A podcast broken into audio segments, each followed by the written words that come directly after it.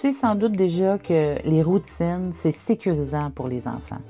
De mon côté, je sais aussi que pour bien des parents, la routine du soir, la routine du dodo est tout simplement infernale et interminable. Dans cet épisode, je te partage tout ce qu'il faut pour créer une routine de dodo qui fonctionne. Si tu viens de me découvrir avec ce podcast-ci, je t'invite à te mettre sur pause et à aller faire l'écoute des deux épisodes précédents pour que ça fasse plus de sens pour toi. Je m'appelle Karine Trudel et je suis coach parental et conférencière à l'international. Bienvenue dans mon podcast Parents 101 ⁇ le podcast des parents bienveillants. Si tu es là, c'est que tu as déjà fait l'écoute des deux épisodes précédents et tu sais déjà quoi faire pour que l'heure du dodo se passe bien et tu as probablement déjà mis en place les conditions gagnantes pour que la routine se passe bien. Alors, on va plus loin et je te parle de l'importance de créer un tableau de routine et comment le faire avec ton enfant. Puis en deuxième partie, je te partagerai des trucs de parents qui favorisent une routine et un dodo paisible. Pour commencer, je t'invite à considérer l'idée de créer un tableau visuel de routine. Un tableau sur lequel toutes les étapes de la routine du soir seront présentées une espèce de tableau de bord, un checklist qui permettra à ton enfant de savoir ce qui reste à faire et à quelle étape il est rendu. Créer un tableau de routine. Je t'invite à t'asseoir avec ton enfant pour discuter des étapes dans la routine du soir. Plus les idées vont venir de ton enfant, plus il va sentir qu'il a un pouvoir de décision et plus il sera enclin à collaborer et aussi à respecter son propre plan. Donc, dans une première étape, invite-le à nommer toutes les étapes de la routine du soir. Évite de lui donner des réponses. Pose-lui plutôt des questions pour qu'il trouve lui-même les réponses. Il sera plus impliqué. Et là, une fois que vous avez fait l'inventaire de chacune des étapes, laisse-le décider l'ordre dans lequel il veut le faire.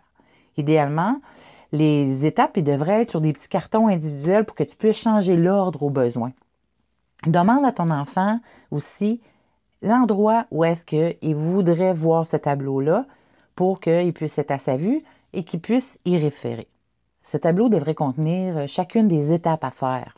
Le bain, le brossage des dents, le pyjama, la lecture ou une activité calme, un moment de douceur, le rituel du dodo. Euh, ça, on l'a vu dans un épisode précédent, donc dans la routine du dodo, les conditions gagnantes, si tu veux y référer. Tu peux même penser à ajouter les éléments pour créer une ambiance favorable, tu sais, comme euh, tamiser les lumières. Mais tu pourrais lui demander que ce soit lui qui le fasse. Comme ça, ben, plus il est actif dans l'établissement de la routine, plus il va être motivé à participer à cette routine-là. Pense aussi à ajouter euh, la prise de médicaments, son traitement ou la mélatonine si ça fait partie de votre routine.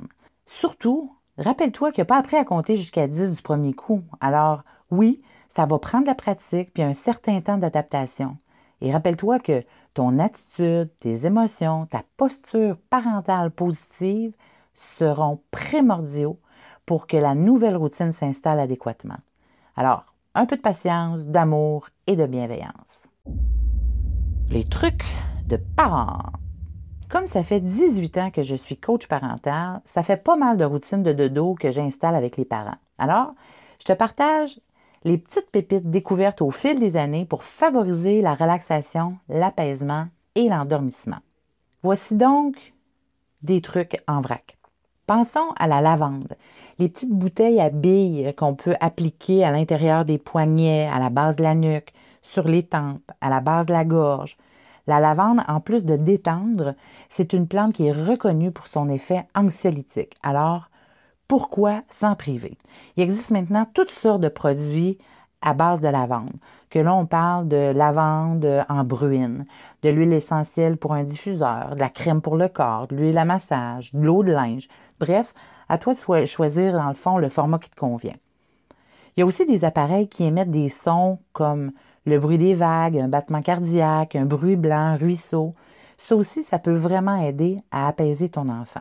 Évidemment, pour les enfants qui l'apprécient, le massage est un moment privilégié de parents-enfants qui permet la détente des muscles et libérer les tensions.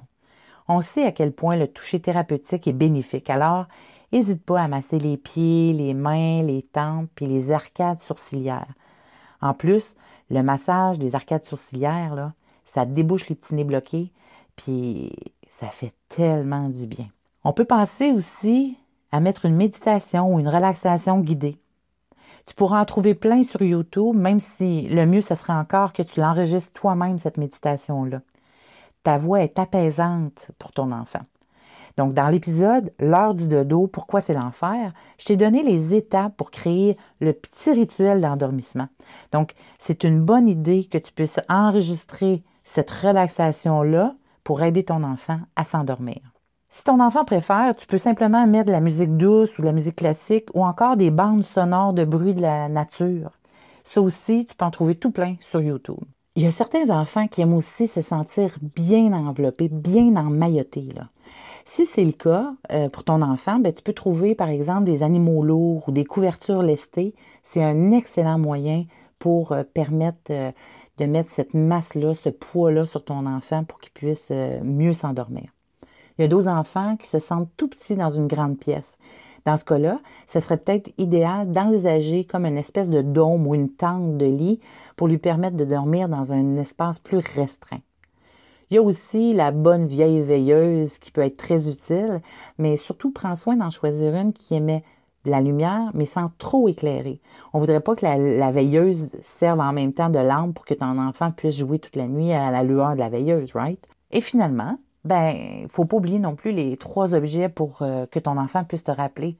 Tu sais, euh, je t'en ai parlé, là, les trois petits objets que ton enfant garde auprès de lui et que chacun de ces objets-là lui permet de te rappeler une fois sans avoir de conséquences.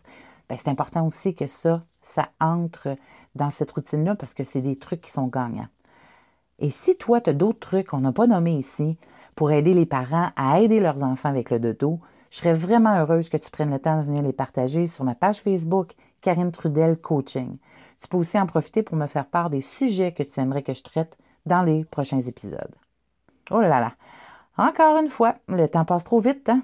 C'est déjà la fin de cet épisode et je te retrouve très prochainement pour te parler du mensonge chez les enfants.